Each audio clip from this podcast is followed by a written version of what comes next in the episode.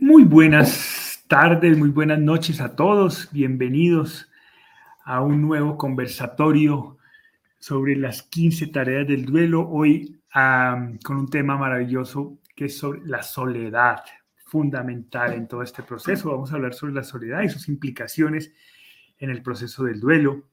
Eh, antes de, de dar inicio y saludar, quisiéramos recordarles que estamos abriendo un diplomado internacional en, alianza con la Universidad Cooperativa de Colombia eh, sobre las 15 tareas del duelo. Quienes quieran información y participar, eh, con mucho gusto, ahí en el link que estoy compartiendo en el chat, pueden eh, buscar información.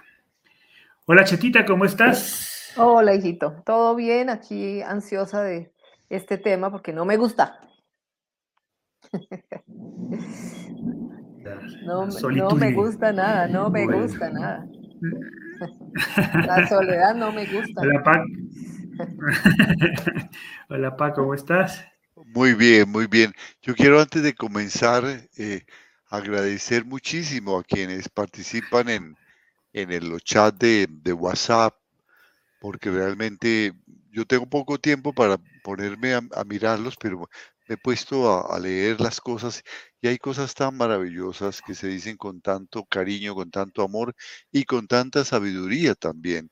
Entonces me, me asombra la calidad, la maravilla de las personas, la prontitud con que responden, el deseo de servir. Creo que hay una cosa muy, muy profunda, una, una serie de valores muy profundos que se gestan en esos chats. Otros pues van con el tiempo eh, marchitándose, ¿no? Porque cumplen su función. Pero los que están activos son una maravilla. Yo quiero de verdad eh, rendirles mi tributo de admiración y de agradecimiento a esas personas que están eh, ayudando a otros a través del chat. Así es.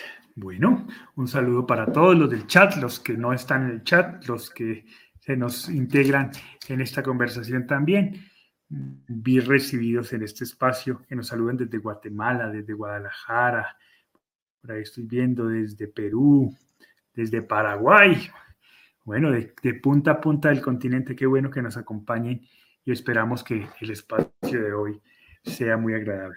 Estábamos muy contentos porque el conversatorio pasado, que fue sobre Dios, eh, fue muy bien recibido. Durante toda la semana estuvimos recibiendo muy buenos comentarios, tuvo muy buen ingreso, eh, fue compartido mucho, así que qué bueno, qué bueno que les haya gustado y esperamos que este sea igual o mejor para cada uno de ustedes. Bien, eh, comencemos entonces, Pai, chatita, contextualizando cómo es ese tema de la soledad, por qué la soledad es un elemento importante en el proceso del duelo. ¿Cuál es la soledad en todo este proceso? Ya, Yo, entiendo mucho la chatita cuando dice que no le gusta el tema, porque es que la soledad es una expresión fuerte de la tristeza. La tristeza es una manifestación natural en el duelo. Es una de las etapas del duelo. Todos los eh, tratadistas de las etapas la mencionan, la tristeza, no la depresión, la tristeza la depresión es una enfermedad. La tristeza, que es, por muy intensa que sea, es normal en el duelo. Y entonces la tristeza tiene una, una finalidad muy clara en el duelo y es congregar en torno a la persona que está sufriendo ayuda. Cuando una persona se pone triste, con esa actitud está invitando a las personas que están en torno a ella, de, su trabajo, de, de, su sitio educativo donde está o, de su familia o de su vecindario, está invitando a las personas a que le den ayuda. Ese es el, sentido de la tristeza. Entonces, en los primeros días del duelo, hay una inmensa tristeza que a veces se expresa con llanto, a veces con un gemido, con un lamento, y eso hace que se congreguen en torno a esa persona muchas eh, otras acompañándola. Entonces se puede decir que más o menos el primer mes eh, la casa permanentemente tiene visitas. Vienen gentes a, acompañar a esas personas que están en duelo En algunas religiones acostumbran a hacer unas oraciones, las novenas, ¿no?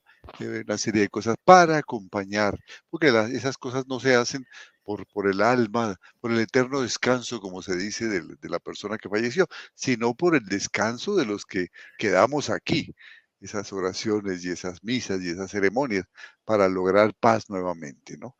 Entonces, eh, durante los primeros días, los primeros meses, hay muchas personas que acompañan esa tristeza. Y ahí es donde empezamos a hacer nuevos amigos, ahí es donde empezamos a expresarnos con esas personas, que es algo tan importante en el duelo, poder contar a alguien con quien hablar. Si ustedes recuerdan, uno va a, una, a un velorio y, las personas están contando, están pensando, contando cómo fue el accidente, cómo fue, cómo fue la enfermedad, necesitan contarlo, es la expresión. Entonces, eso es muy importante y en ese tiempo no se experimenta soledad, porque estamos acompañados. Pero luego, poco a poco, esas personas que nos acompañaban, amigos, vecinos, vuelven a su, a su trabajo habitual y, no vuelven o, llaman por ahí de vez en cuando, de pronto vienen. Y entonces empiezan esos fines de semana, esas, esos atardeceres, esos anocheceres, esos esas, eh, amaneceres en que nos sentimos que estamos solos. Entonces, allí lo que hicimos en la primera parte va a tener sus beneficios, porque si hicimos unas relaciones, inclusive unas relaciones nuevas, conocimos nuevas personas, vamos a encontrar un, poco de referentes, personas que han vivido duelos similares a nosotros, que nos recomiendan, entrate a tal página, web donde hay allí unos videos muy buenos, me traen un libro, me, me, van alimentando. Y si yo me dejo querer de esas personas, yo puedo continuar mi proceso. Porque las llamo, les digo, estoy triste, te llamo porque quiero contarte eso y no le doy pie a la, soledad. Pero si yo paro todo mi trabajo, porque el duelo es un, un proceso, un trabajo, paro mi trabajo y empiezo simplemente a rumiar mi tristeza, que es una cosa muy natural y muy normal, todo lo mal, empiezo a llenar de argumentos eso y eso me va trayendo soledad, porque lo hago solo y a veces lo acompaño de enfado. Y entonces la soledad y el enfado me aíslan de las personas. No dejo que me amen. Y entonces empezamos a tener una soledad que ya es, ya puede ser traumática porque solamente uno, uno lo identifica porque estas personas que hablan de soledad y de desesperanza eh, casi no escuchan cuando se les está sugiriendo algo. Ellas tienen su discurso de dolor, que es muy normal, que es muy normal, pero a veces eso se va incentivando, incentivando y la persona llega a victimizarse y al victimizarse se siente aislada de la sociedad se siente en soledad y nada de lo que le digan sirve. Te, te dices algo y vuelve nuevamente con su discurso. No es que la vida no tiene sentido, yo lo que quiero es morirme, ¿no? Y palabras que son muy normales en los primeros días del duelo, cuando ya pasan varios meses, se siguen repitiendo, se siguen repitiendo y se siguen buscando argumentaciones. Entonces las personas las van abandonando porque sienten que su trabajo es inútil. Esas personas que estaban dispuestos a ayudarla, y entonces entramos en soledad y a rumiar nuestro dolor y a llenarnos de más argumentaciones y de palabras para explicar nuestra tristeza. Y decimos que estamos en, entramos en una etapa de victimización, donde somos víctimas. No somos duelistas, somos dolientes víctimas, porque no nos estamos batiendo con el dolor, no estamos haciendo nada. Y entonces, y, no sé, no, no me calma este dolor, esta soledad. ¿Y qué estás haciendo? No, nada, porque es que no me dan ganas. No me dan ganas ni de levantarme. Y, quiero hacer, pero no lo hago. A veces he querido, sí, sentarme a escribir o llamar a alguien o ponerme a estudiar algo, pero, pero acabo no haciendo. Pero pues, tienes que ponerte en acción, porque la inactividad alimenta la soledad.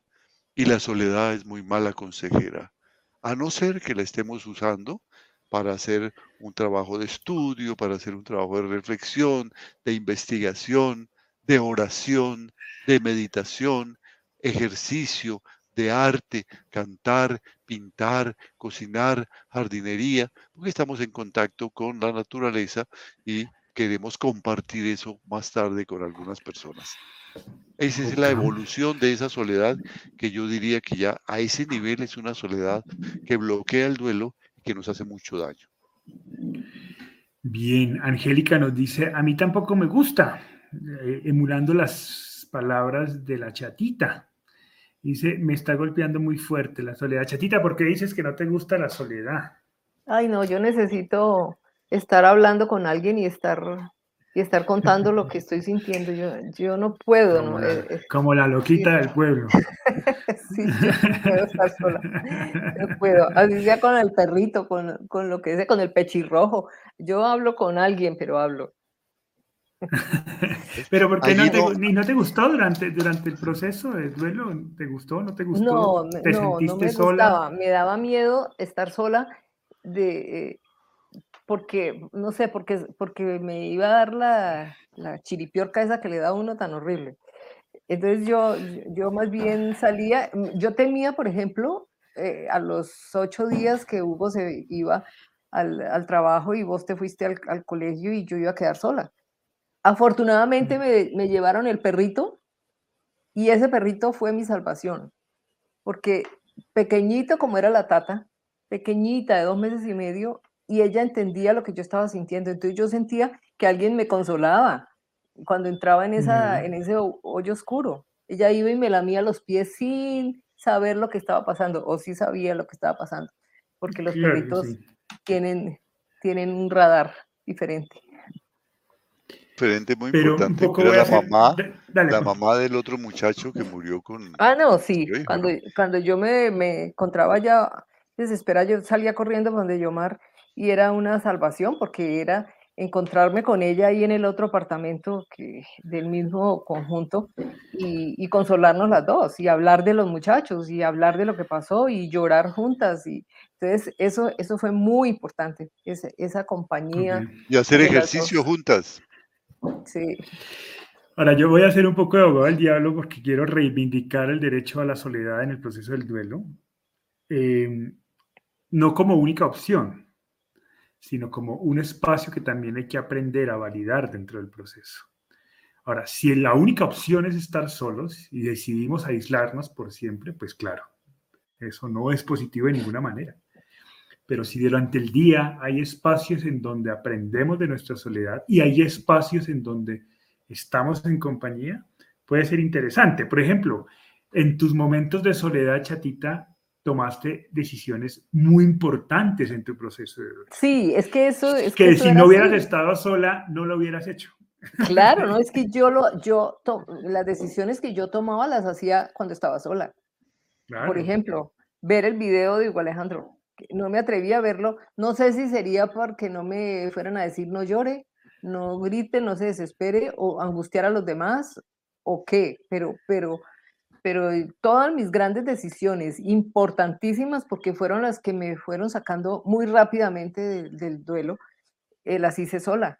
Y, por ejemplo, me entré sola a arreglar su cuarto y sacar sus cosas y, y doblar sus cositas y, y regalar sus cosas. Todo eso lo hice sola. Entonces, eran, en esos momentos sí eran muy importantes para mí que me dejaran libre en mi decisión. Fíjate que yo, eh, eh, es importante hacer una aclaración semántica. Esto no se llamaría soledad. Ese es un trabajo individual. Ese es un trabajo personal de, de toma de decisiones, de crecimiento. Yo no estoy en soledad cuando estoy leyendo un libro, porque estoy acompañado de un libro.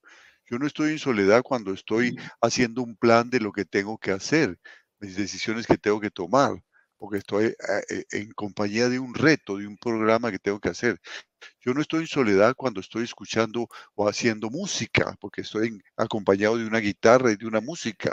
Yo no estoy en soledad cuando estoy frente al computador investigando y viendo cosas, aprendiendo sobre el duelo. La soledad es cuando tú te aíslas de tu trabajo de duelo. Esto es importante. Ahí quiero hacer la precisión.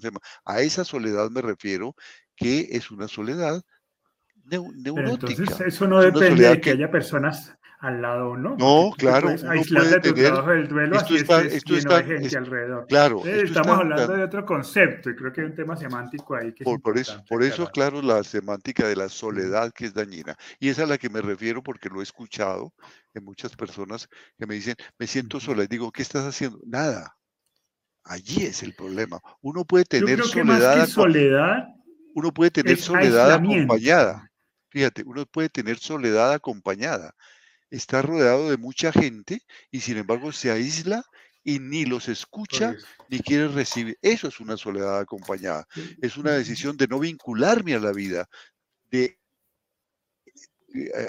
llenarme de inactividad, de no querer hacer nada, de no hacer el esfuerzo y decir es que no puedo, em. es que no me dan ganas. ¿no? eso es, eso es lo, dañino.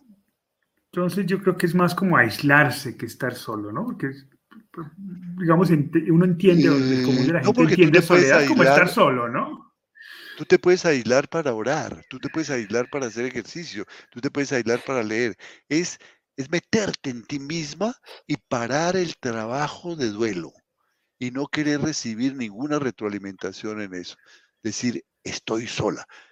Uno no puede estar solo en un mundo donde hay tanto dolor, donde si miro a los vecinos, ellos me necesitan, donde si miro a mi familia, ellos me necesitan. ¿Por qué me siento solo? Porque no estoy haciendo nada, porque veo que pasan y pasan los días y mi duelo sigue intacto. Es una inactividad que me hace sentir una profunda soledad y hace que se preconice la tristeza, que al comienzo era una cosa útil, y se convierte en el gran cascarón, en la gran, en la gran cúpula que me aísla del mundo. ¿No? Me aísla totalmente del mundo. Creo que has ampliado el concepto de manera muy interesante. Ahora, yo sí quiero igual aclarar, porque me parece que igual es importante seguir recomendando eh, el, el, el, evitar la soledad desde el punto de vista de la compañía humana. Es decir, si yo me encierro en un cuarto, si no quiero visitas y no quiero relacionarme con el mundo, pues eso no es recomendable. Así es. Así, así, así te sientas aislado, así te sientas en tu duelo. Una manera en que tú puedes salir de ese estado que tú describes es tener compañía, que las personas de al lado tengan la posibilidad de sacarte. Por eso también es importante trabajar el concepto de soledad como estar solo, sin nadie alrededor, que tiene momentos interesantes, pero que es estar solo sin nadie alrededor, prolongarlo mucho tiempo durante todo el día, todos los días, pues no es positivo. Ah, el contacto con los otros seres humanos es importante para que esos seres humanos nos saquen de ese aislamiento, de esa ah. imposibilidad de tomar decisiones. ¿Y por qué es importante? Porque esos seres humanos me dan la otra visión de mi, de mi tristeza, de mi dolor. Correcto. Cuando yo estoy solo rumiando eso, yo vuelvo y repito lo mismo. Vuelvo y me repito lo mismo. Y le lleno de palabras y de razones y de argumentos a mi miseria. Es que esto es terrible. Yo lo que quiero es morirme. Yo debo es morirme. Yo le voy a pedir a Dios que, que, que me lleve. Yo no voy a hacer ya nada. No me interesa hacer nada. Y le vas agregando argumentos a tu soledad. Estás con otra persona y la persona no, no, por lo menos te dice, no, mira, hay muchas cosas que puedes hacer, porque te pones a estudiar, te pones a leer, te voy a traer un buen libro, te voy a recomendar una persona que también está pasando por lo tuyo, pero está trabajando en eso, o una tanatóloga muy buena, o entra a un programa de, de YouTube, de Facebook, en donde tratan este tema, y entonces te da la otra visión que mi dolor no me permitía porque eh, no, no, no, no veía, estaba encerrado en, el paradigma de mi dolor. ¿ya? Eh, distinto si yo estoy en soledad trabajando mi, mi duelo, estudiando, haciendo ejercicio, pintando, reflexionando, escribiendo, haciendo un álbum de fotografías, eh, así trabajando por mi duelo. Perfecto, perfecto, porque ahí no estoy en soledad. Estoy en compañía de algo que me está permitiendo hacer mi trabajo de duelo.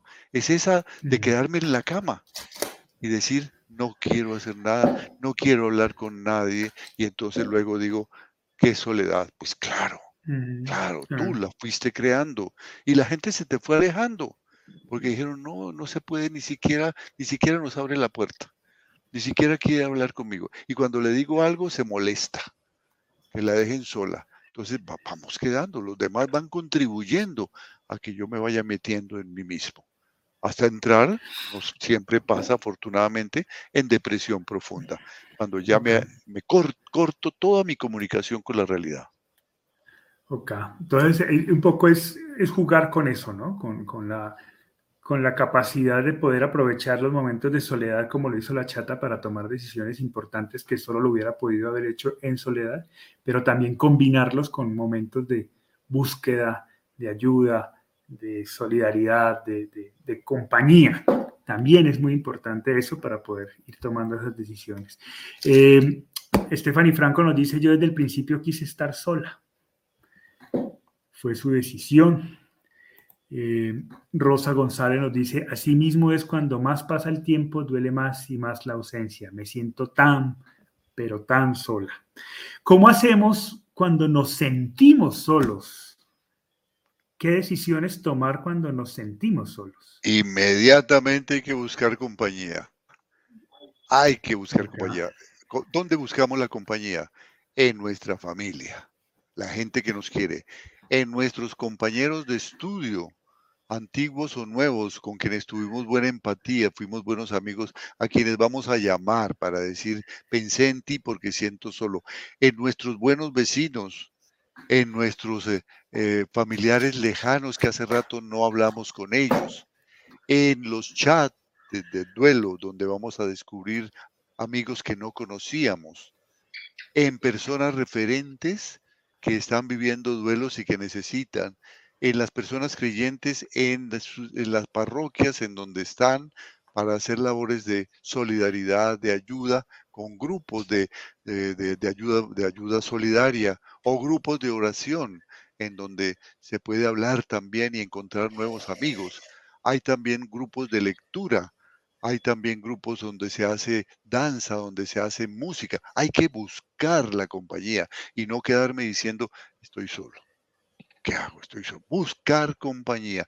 Y si yo no soy una persona muy social, busco compañía en los libros, busco compañía en un instrumento musical, busco compañía en unos pinceles, busco compañía en los aderezos de, mi cocina para hacer platos nuevos y aprender cosas nuevas.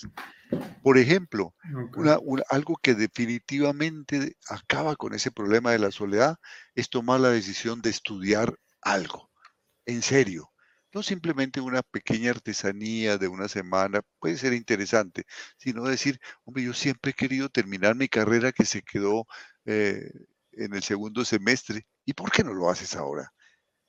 Y me casé y, olvidé terminar mi carrera, ¿por qué no lo haces ahora? ¿O por qué no te matriculas, en, así sea una carrera intermedia, en algo que te ha gustado hacer toda la vida?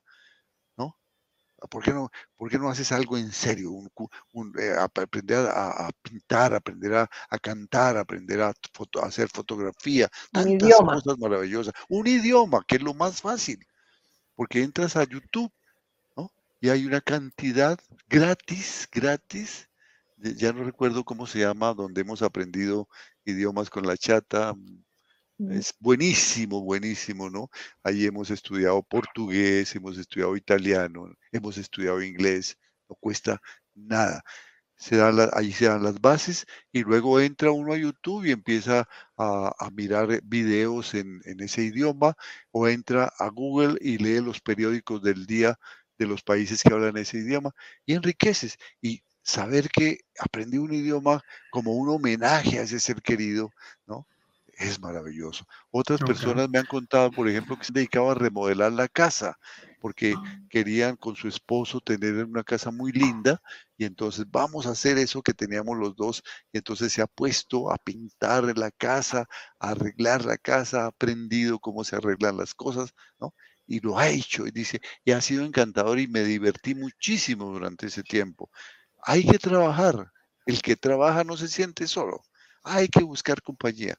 Y vuelvo, insisto, en un mundo donde hay tanto dolor, es injusto que digamos que estamos solos. Vale, Marlene Carreño dice, es verdad, estoy en un grupo de apoyo mutuo, ellos son mi nueva familia. con ellos compartimos las mismas experiencias, el dolor y la tristeza. El grupo es para padres que han perdido hijos. O es maravilloso eso. Así eh, Chatita, ¿cómo hacías tú cuando tú decías que te daba pavor estar sola? ¿Qué, qué, hacías? No, pues yo pegaba carrera para donde Diomar, para donde la otra señora, la otra mamá que perdió su hijito junto con Hugo Alejandro. Y esa compañía era muy valiosa. También eh, eh, en mi pintura, yo me refugié mucho en la pintura y eso era porque el tiempo pasa allí, uno está metido en el lienzo y, no se acuerda de nada, ni, ni, siente tristeza, ni siente nada. Entonces, eh, eso, eso me ayudó a mí muchísimo. También la oración fue para ti una gran compañía. Sí, la oración.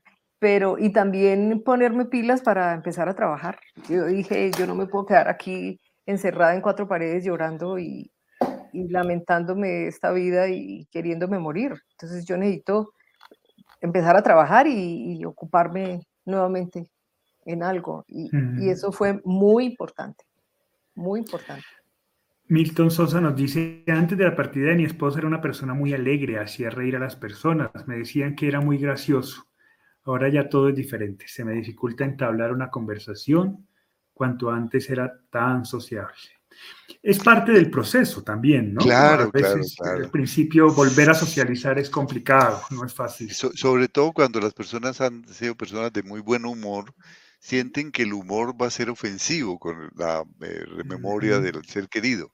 Sienten eso. Y eso es válido en los primeros días, ¿no es cierto? Porque no está uno para hacer chistes ni para hacer, eh, no se siente con Pero luego hay que tomar conciencia, si yo tengo esa virtud maravillosa, dicen que la, la mayor muestra de la inteligencia humana es el buen humor, tengo que revivirla nuevamente, tengo que aprenderme nuevos chistes y hacer el, trabajo, hacer el tomar la decisión. Vuelvo a hacerlo, porque cuando estaba mi esposa, ella gozaba esto y ahora que la tengo en el corazón, los va a gozar mucho más y voy a volver a ser esa persona agradable que, toma todo con, con buen humor. Hay que, hay un tiempo para cada cosa hay un tiempo. Y no sentirse culpable por, por ser feliz, porque eso a veces nos frena, ¿no? Nos sentimos que no tenemos derecho y que si volvemos a ser felices, como que le estamos siendo infieles a la memoria del ser querido. Vamos a hacer un paso al costado, aunque no, no, es, no está relacionado con el tema que estamos tratando. Sí quiero ponerla sobre la mesa esta pregunta porque ya eh, nos la ha hecho en diversas ocasiones y sí que me gustaría poder hacer algún comentario sobre lo que nos pregunta Elvia Quintana. Elvia Quintana nos dice, ¿cómo se maneja la culpa por la muerte de un hijo? Y luego ella también ha hecho la pregunta en otra forma. Dice, antes dice, hola, ¿qué se hace con la gran culpa que es verdadera culpa? Verdadera culpa. Es la, sí, luego la volvió, a, la volvió, a, repetir. Y la, repite. Bueno, ahí, ahí necesitaríamos saber un, poquito más en detalle, porque generalmente, es una pregunta muy general, ¿no? Entonces voy a, voy a hablar de los, como de los distintos estadios en que se puede interpretar esta pregunta. El primero, que es el más corriente, es una culpabilidad que no es verdadera. Es una, realmente una frustración, una impotencia, porque yo creo que no hice lo que tenía que hacer en el momento adecuado. Entonces, por culpa mía, no fue culpa, no te diste cuenta de que, de que por decir algo, la persona estaba enferma y cuando ya se llevó al médico era, se, hizo, lo posible, pero no se tuvo el dinero necesario para llevarlo, no tenía el conocimiento necesario, no tenía el tiempo porque estaba trabajando, no tenía la, eh, la intuición para darme cuenta que, por, este, por, por, poner otro ejemplo también muy corriente, eh, mi hijo tenía ideación suicida no me di cuenta de las señales que estaba haciendo. Entonces siento que eso es culpa. No, ni siquiera los grandes especialistas a veces descubren esas señales porque las personas que tienen esa ideación se guardan muy bien de ocultarlas para que no se dañe su plan. Entonces es muy difícil descubrir. Entonces allí no hay ninguna culpa y simplemente es un invento para del, del inconsciente nuestro y de todo nuestro sistema sensible para bloquear nuestro duelo. Entonces hay que decir, pero ¿culpa de qué? Y menos, por ejemplo, vuelvo al caso del suicidio, porque el suicidio es multicausal, tiene múltiples causas. Entonces es que como yo lo regañé, como yo le negué esto, como habíamos, estábamos disgustados, por eso tomó la decisión. No, no es tan sencillo. Esto venía de muy atrás, muy, muy atrás, muy atrás, y se van sumando las cosas y se va planeando. Es, no es que un detalle va, a llevar a una persona a, a, tomar esa decisión. De modo que si ese es el caso, pues no hay ninguna culpa, puede haber frustración, impotencia, y hay que sanar eso rapidito. Ahora, puede darse el caso de que yo hice algo sin intención de hacer daño y que eso causó la muerte de un ser querido, por poner, eh, eh, ha sido frecuente el caso, por ejemplo, en donde eh, conozco dos o tres casos de una mamita que estaba dando reverso con el automóvil en, su casa y no se dio cuenta que el niño estaba atrás y atropelló a su hijo, ¿no? cuando trabajaba yo para la Goodyear había, había, una señora que había vivido esa experiencia con su hijo. Entonces siente que es culpable. No, tampoco.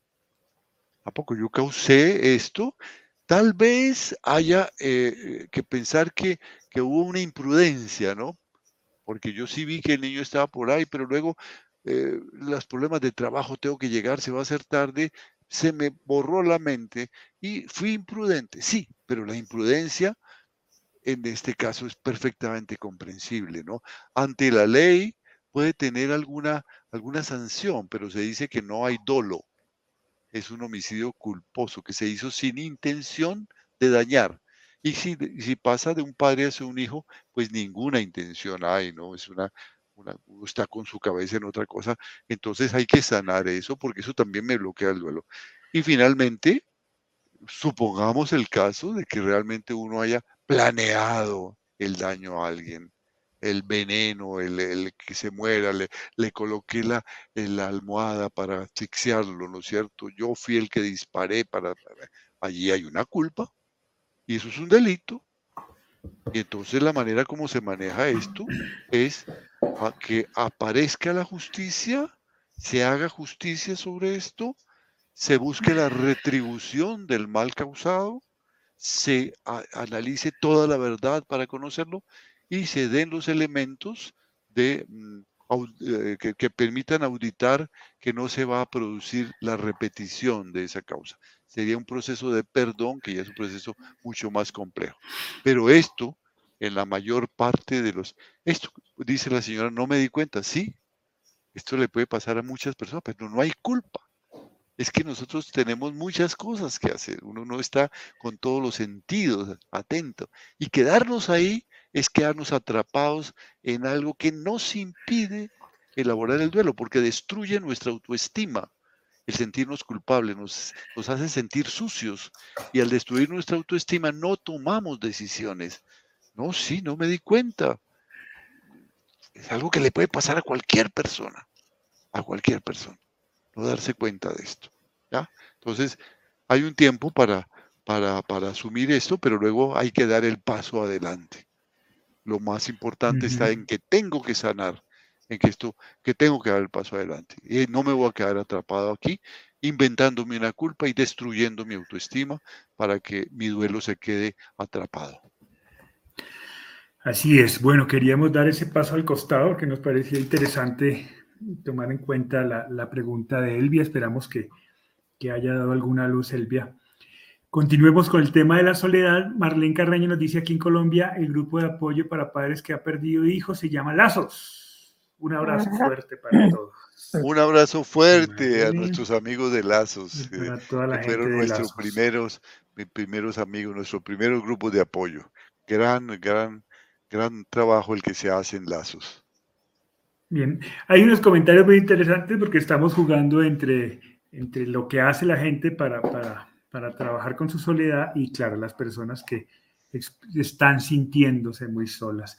Mariam, que siempre nos acompaña, nos dice, a mí me encanta la soledad. En mi duelo me he sentido bien, donde aprendí a conocer más sobre el tema de las enfermedades y otras cosas. Entonces la soledad bien llevada es muy especial.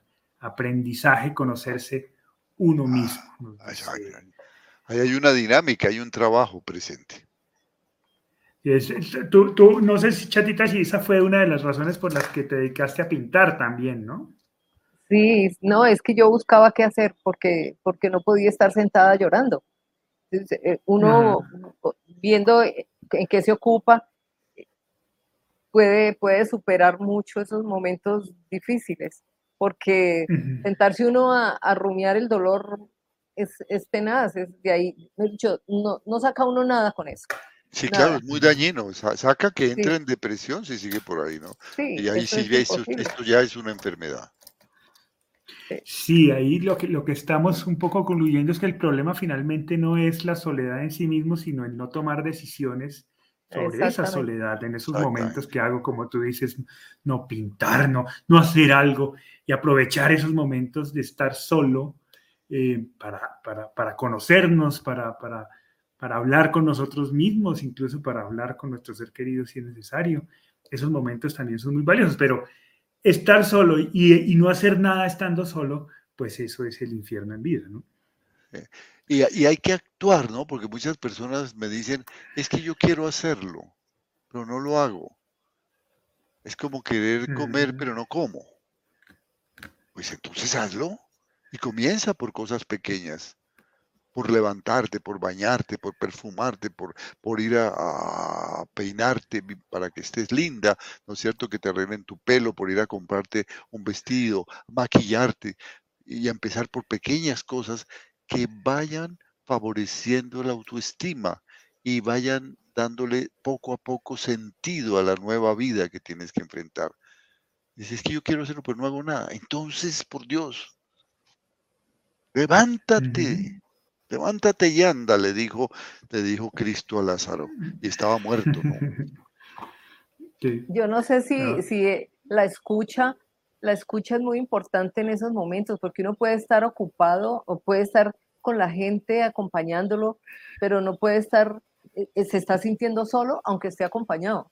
O sea que no, no está uno escuchando lo que los demás le están aportando a uno. Correcto, sí. Que es lo que algunos están diciendo, no estoy con mi familia, hay mucha gente a mi alrededor, pero me sigo sintiendo solo. Y creo que la clave está por ahí, ¿no? estoy enfocado en escuchar a la gente que está al lado. A eso me refería cuando se da la soledad acompañada ya decidí aislarme y entonces te dan un consejo, no me es muy grave, eso sí no es que mi dolor es más grande, me victimicé, hice que y hay muchos mitos con respecto a esto que ayudan a hacernos creer que nuestro dolor es único. Voy a, voy a decir dos rápidamente que, que vivimos en los primeros días de nuestro duelo. Eh, pensar, me mataron a un hijo. Esto, esto es terrible, esto no me pasa sino a mí, que se le muere el hijo yo no veo que a los demás se les muere el hijo. Y durante mucho tiempo hablamos de ese absurdo, que, es que un padre se le muere el hijo.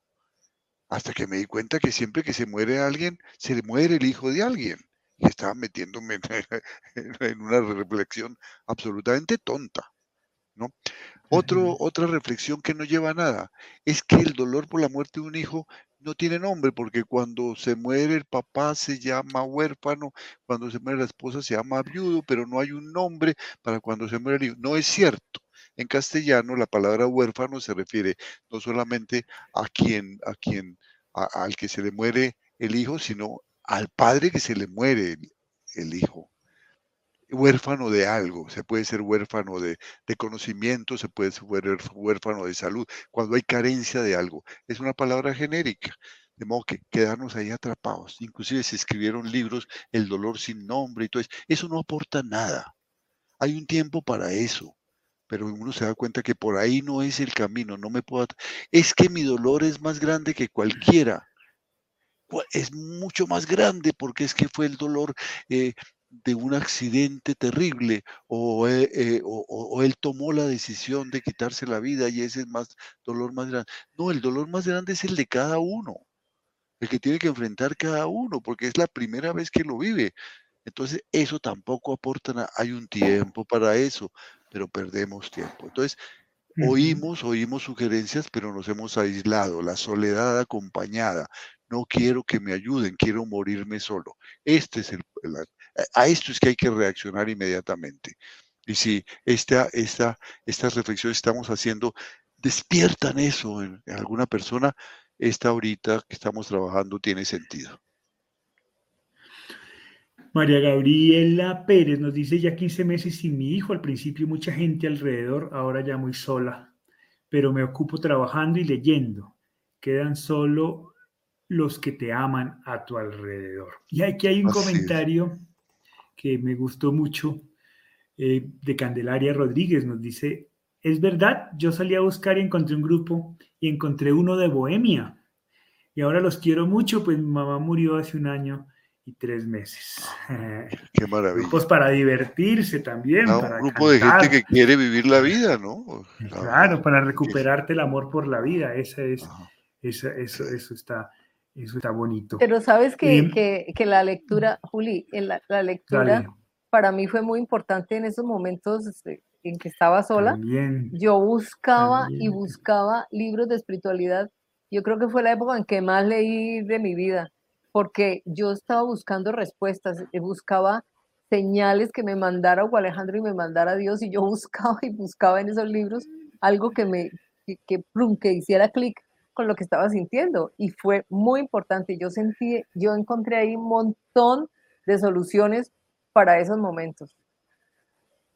Mira, también le tengo el comentario de la lectura.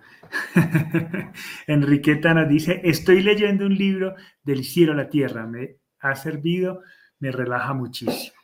hoy tenemos, también es una opción. Hoy tenemos eh, YouTube, tenemos Netflix, donde hay unas películas buenísimas.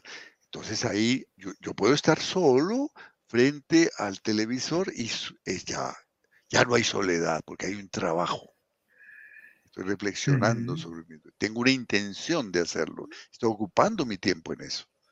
Trabajar, trabajar. Nos dice Olga, al inicio de mi duelo por la muerte de mi hija quería estar sola. Ingresé a un grupo de apoyo del duelo llamado Padres y Madres con Hijos en el Cielo. Ahí comprendí lo bueno que es estar juntas. Y hay, otra persona, si no estoy mal, eh, ahorita la encuentro, Em, que hace referencia a uno de los nombres de los programas del canal, de duelo compartido, duelo diluido. Eh, un poco también eh, evidenciando la importancia de em, vivir. Entonces, un poco quiero ir aterrizando las cosas. No se trata de evitar estar solo, ¿cierto? Se trata de que cuando lleguen esos momentos de soledad, los aprovechemos para también estar activos, para también buscar qué hacer. Entonces, como nuevas cosas. exacto, la lectura, el estudio, la pintura, la música, normalmente el arte, eh, hacer algo, ¿no? Volver a, a, entender el amor por la vida también a través de la soledad. Y también. perdona, perdona, Juli, perdona, Juli, que esto que estás diciendo es muy importante ojalá nuevas cosas, porque cuando yo vuelvo a lo viejo, voy a tener la excusa de decir, no, es que ya no me dan ganas, yo era muy buen lector, pero ya no me dan ganas de leer. A mí me gustaba mucho la jardinería, pero ahora no me dan ganas porque me acuerdo que eso lo hacía con mi esposa y no me dan ganas. Entonces busca nuevas cosas, distintas, y vas a descubrir que en el mundo hay una cantidad de cosas fascinantes nuevos estudios. Aprovechemos todas las herramientas que tenemos hoy en día a través de la red para meternos en mundos desconocidos que nos van a retar, mundos sanos que nos van a aportar mucho.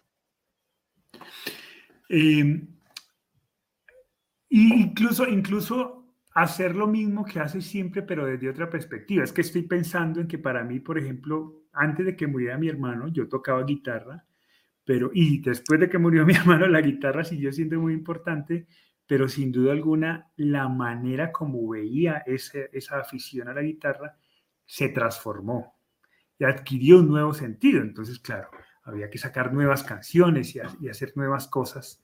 Era lo mismo que, que, sabía hacer y que me gustaba hacer, pero, pero otros retos. se transformó, exacto, se transformó, adquirió con nuevos retos, ¿no?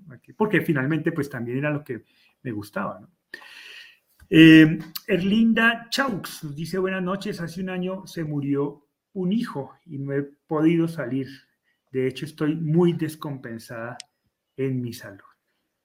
No, eso es urgente. urgente que, salga de allí, que empiece a trabajar y salga de allí.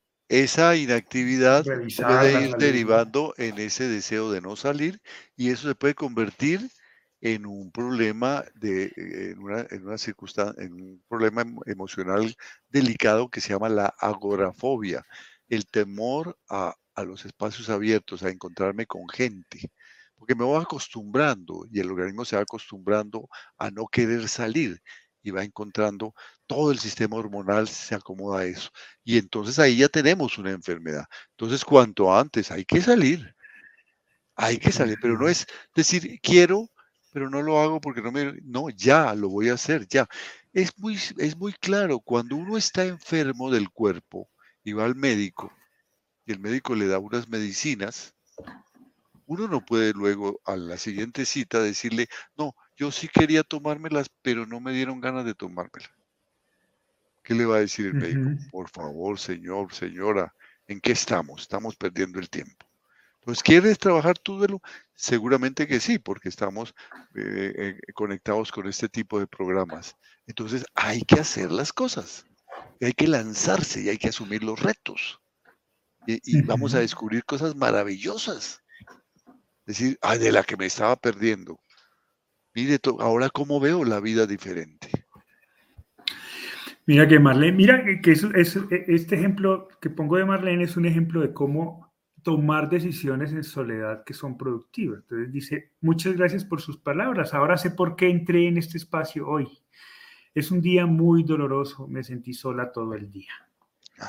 me sentí sola todo el día, bus tomé una decisión, en este caso, entrar a este conversatorio y inmediatamente eh, siente que tuvo sentido esa decisión que tomé.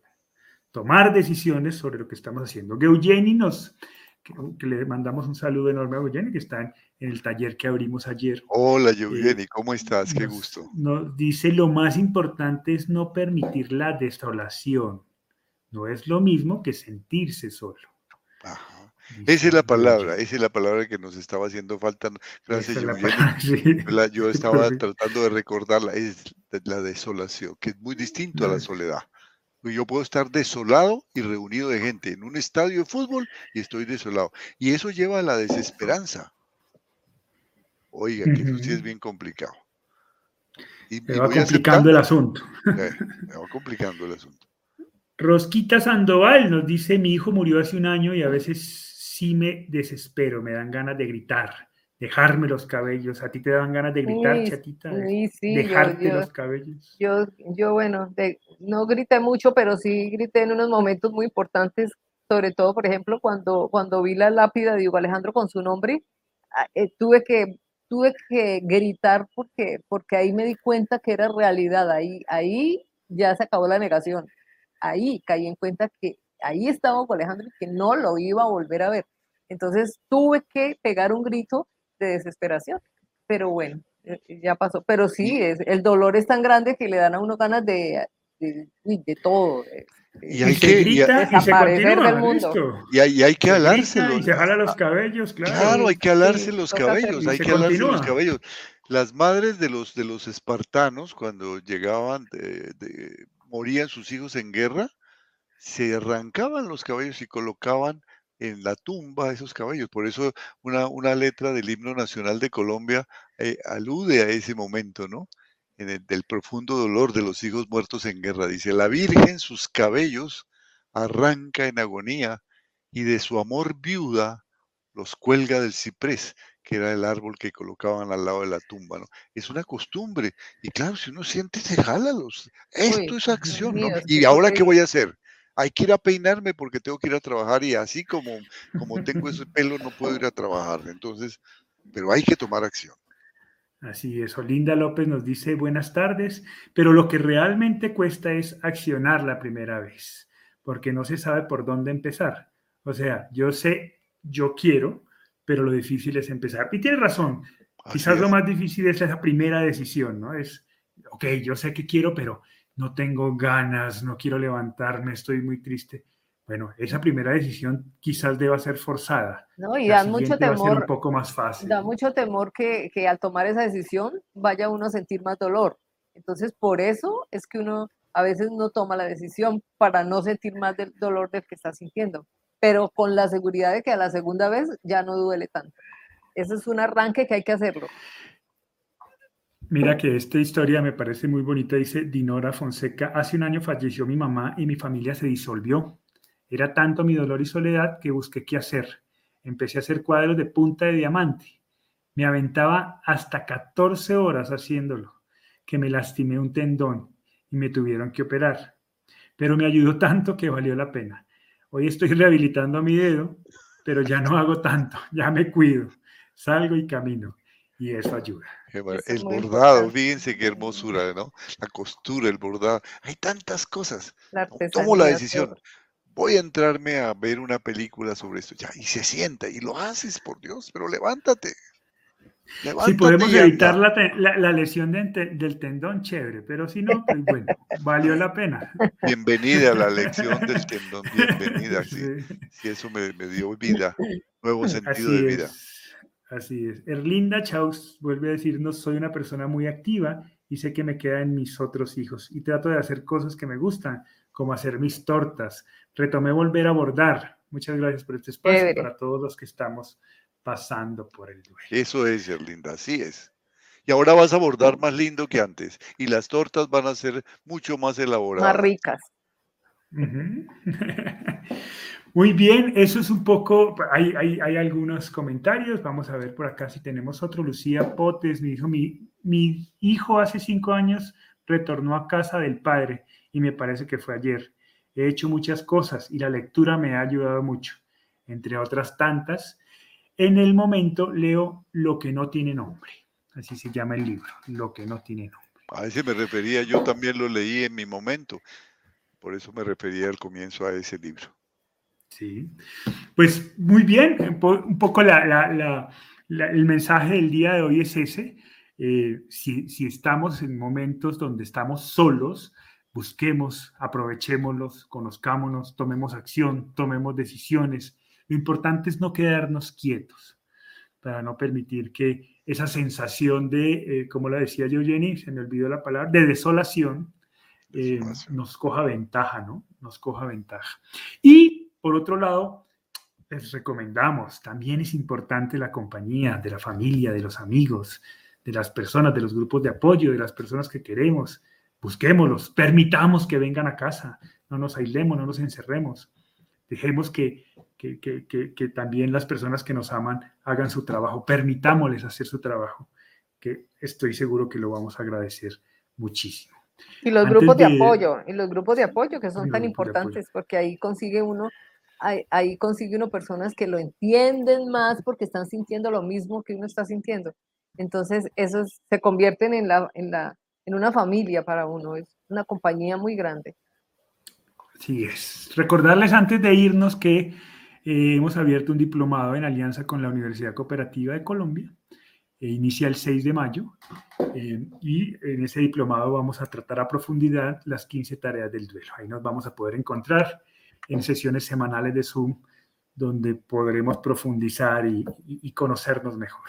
Ahí les acabo de compartir el link donde podemos buscar información adicional en caso de que así lo, lo necesite eh, o lo, requieran. Para cerrar, entonces, quiero compartir un, un, comentario de Luz Adriana Osorio. Dice que rico verlos y escucharlos. Hace unos días les escribí, quiero en verdad ser parte de su equipo, ser voluntaria en este proceso psicosocial sería maravilloso para mí. Eh, si oh, creo que por ahí, no sé si te contestamos, ahí estamos en contacto y si no, pues Adriana, pues bueno, vamos, creo que si te contestamos, no, no, no, no, lo tengo muy presente, pero creo que sí. y si no, dímelo y te contestamos y vemos Claro, bienvenida, trabajar por favor, Adriana, qué bueno. Y, seguir fortaleciendo todo esto. Bueno, muchas gracias, chatita. A ti, mi Juli. Un besito para todos los que están presentes y y nos escuchan. Veo a Carmencita Terán que nos escribe, que nos está viendo y la ah, queremos mucho. Un abrazo para ella. Carmencita, un abrazo. Un cariño grande para todos y que sigamos adelante en este dolor tan grande que se está sintiendo. Ahí está el comentario de Carmencita, me dice que gusto escucharles a los tres, sus reflexiones son una ayuda invaluable, invaluable, gracias para siempre. Gracias, Pa. Bueno, entonces la palabra es acción, levántate y anda, como, como dijo Cristo a Lázaro, levántate. Y estaba muerto, estaba peor que cualquiera de nosotros en duelo. y se levantó y entonces es posible, es posible. Así es. Entonces hagámoslo. Acción, acción, por favor. No rumiemos dándole más razones a nuestra inacción. Porque cada vez que reflexionamos sobre eso, más razones tenemos para quedarnos quietos. Empecemos a, hacer eh, frases proactivas, pero me voy a levantar, me voy a dar un buen baño, voy a hacer mis ejercicios, voy a caminar, voy a ir a visitar a la señora tal que se quedó viuda y tiene 80 años. Nunca me he llevado bien con ella, pero, pero pobrecita, quiero ir a decirle que aquí estoy. Le voy a llevar una tortica, le voy a llevar un detallito para, porque es, que pobrecita debe estar muy triste y empezar a trabajar. Voy a, voy a leer, voy a coger la guitarra, voy a, voy a, voy a ir al jardín, voy, a, voy a matricularme en una universidad para hacer esa carrera o terminar esa carrera que quedó mutilada. Cada uno tomará la decisión que, que, que, más fácilmente pueda tomar. Moverse. Saray, Saray nos preguntaba por los grupos de apoyo, imagino que está preguntando por los grupos de apoyo que tenemos por WhatsApp. En este momento están llenos, pero les prometemos que para el próximo conversatorio vamos a abrir uno de cero. Así que, y lo vamos, lo vamos a inaugurar poniendo el link aquí en el próximo conversatorio, para que arranquemos, demos un arranque desde el mismo conversatorio y comencemos a hablar el mismo idioma desde aquí. Y ya vayámonos conociendo desde este espacio para fortalecer un nuevo grupo de apoyo. Así que eh, promesa hecha para el próximo conversatorio, habilitamos un nuevo grupo y arrancamos de cero con un nuevo grupo. Muchas gracias por su compañía. Hoy, hoy estuvo muy activo el chat. Eh, les agradecemos todos sus comentarios, todas formularnos sus preguntas, eso enriquece todo este espacio. Si les gustó, pues denle manito arriba, denle like donde estén en YouTube o en Facebook. Si les gustó aún más y les parece útil, compártanlo con sus familiares, con sus amigos, a quienes crean que puede ser conveniente. Invítelos a que entren a los siguientes conversatorios para seguir creciendo este espacio que nos parece maravilloso. Muchas gracias por participar. Nos vemos el próximo miércoles a esta misma hora por estos mismos medios de YouTube y Facebook de Cuando el Duela Pregunta. Chao, chao. Bueno, acción. Chao.